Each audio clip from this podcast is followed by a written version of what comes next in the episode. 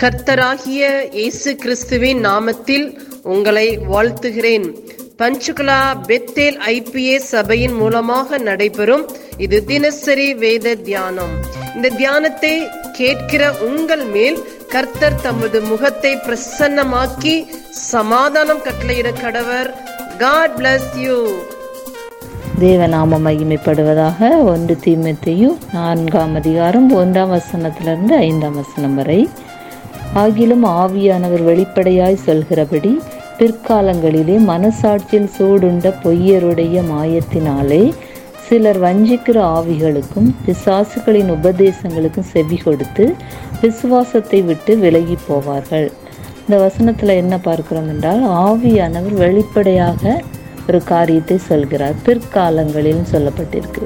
அது இந்த நாட்களாக காணப்படுகிறது. இந்த கடைசி நாட்களில் விசுவாசத்தை விட்டு விசுவாசிகள் வழி விலகி போவார்களாம் எப்படியாக என்றால் அதில் யார் வந்து அதில் நம்மளுடைய விசுவாசத்தை எடுத்து போடுகிற காரியங்கள் நடக்கிறது என்றால் மனசாட்சியில் சூடுண்ட பொய்யர் பொய்யருடைய மாயத்தினால சிலர் சிலர் வஞ்சிக்கிற ஆவிகளுக்கும் பிசாசின் உபதேசங்களுக்கும் செவி கொடுக்குறாங்க. நாம் அப்படி இல்லாதபடி வஞ்சிக்கிற ஆவிக்கு இடம் கொடுக்கக்கூடாது பிசாசுகளின் உபதேசங்களுக்கு இடம் கொடுக்காமல் இருந்தால் நம்ம விசுவாசத்தில் நிலைத்திருப்போம். இல்லை என்றால் விசுவாசத்தை விட்டு நம்ம விலகி போவோம் என்று சொல்லப்பட்டிருக்கிறது. அடுத்ததாக பார்க்கலாம். விவாகம் பண்ணாதிருக்கவும் விசுவாசிகளும் சத்தியத்தை அறிந்தவர்களும் ஸ்தோத்திரத்தோடு அனுபவிக்கும்படி தேவன் படைத்த போஜன பதார்த்தங்களை விளக்கவும் வேண்டுமென்று அந்த பொய்யர் கட்டளை இடுவார்கள்.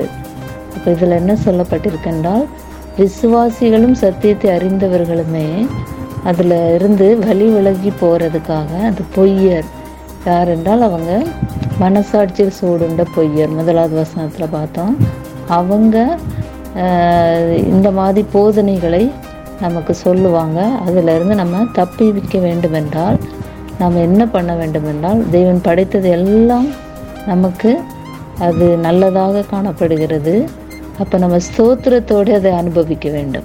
தேவன் படைத்த பொருட்களை எல்லாம் ஸ்தோத்திரம் சொல்லி நம்ம சாப்பிடுகிற பொருட்களையும் ஸ்தோத்திரம் சொல்லி ஜெபித்து நம்ம சாப்பிடும்போது அது நமக்கு ஒன்றுமே பண்ணாது அப்படின்னு சொல்லப்பட்டு நாலாவது வசனம் தேவன் படைத்ததெல்லாம் நல்லதாக இருக்கிறது ஸ்தோத்திரத்தோடு ஏற்றுக்கொள்ளப்படுமாயில் ஒன்றும் தள்ளப்படத்தக்கதில்ல.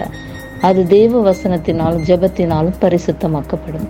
அப்போ நம்ம இதில் இதிலிருந்து என்ன தெரிகிறோம் என்றால் தேவன் எல்லாவற்றையும் நல்லதாகவே படைத்தார். வ- முதலாவது அதிகாரத்தமாக ஆதியாமத்தில் பார்க்கும்போது தேவன் படைத்ததெல்லாம் நல்லதென்று கண்டார் நல்லதென்று கண்டார் என்று நம்ம நம்ம பார்க்குறோம். அப்போ தேவன் நமக்காக எல்லாவற்றையும் நல்லதாக படைத்திருக்கிறார். அப்போ ஒன்று அருவருக்கப்படத்தக்க தள்ளப்படத்தக்கதல்ல. நாம் என் நாம் என்ன செய்ய வேண்டும் என்றால் ஸ்தோத்திரத்தோடே ஒவ்வொன்றையும் நம்ம ஏற்றுக்கொள்ள வேண்டும். ஜெபமும் ஸ்தோத்திரமும். வேத தெய்வ வசனத்தினாலும் ஜெபத்தினாலுமே அவைகள் பரிசுத்தமாக்கப்படுகிறது. நம்முடைய வாழ்க்கையில் எப்பொழுது ஜெபம் ஆண்டோடைய வார்த்தையை சொல்லி ஜெபிக்கும்போது எல்லாமே பரிசுத்தமாக்கப்படும். நம்ம ஒன்றுமே எதுவுமே நம்மளை சேதப்படுத்தாது நமக்கு ஒன்றும் ஆகாது அப்படியாக நம்ம ஜெபித்து எல்லா காரியங்களையும் செய்வோம். தெய்வந்தாமே ஆசீர்வதிப்பாராக. ஆமேன்.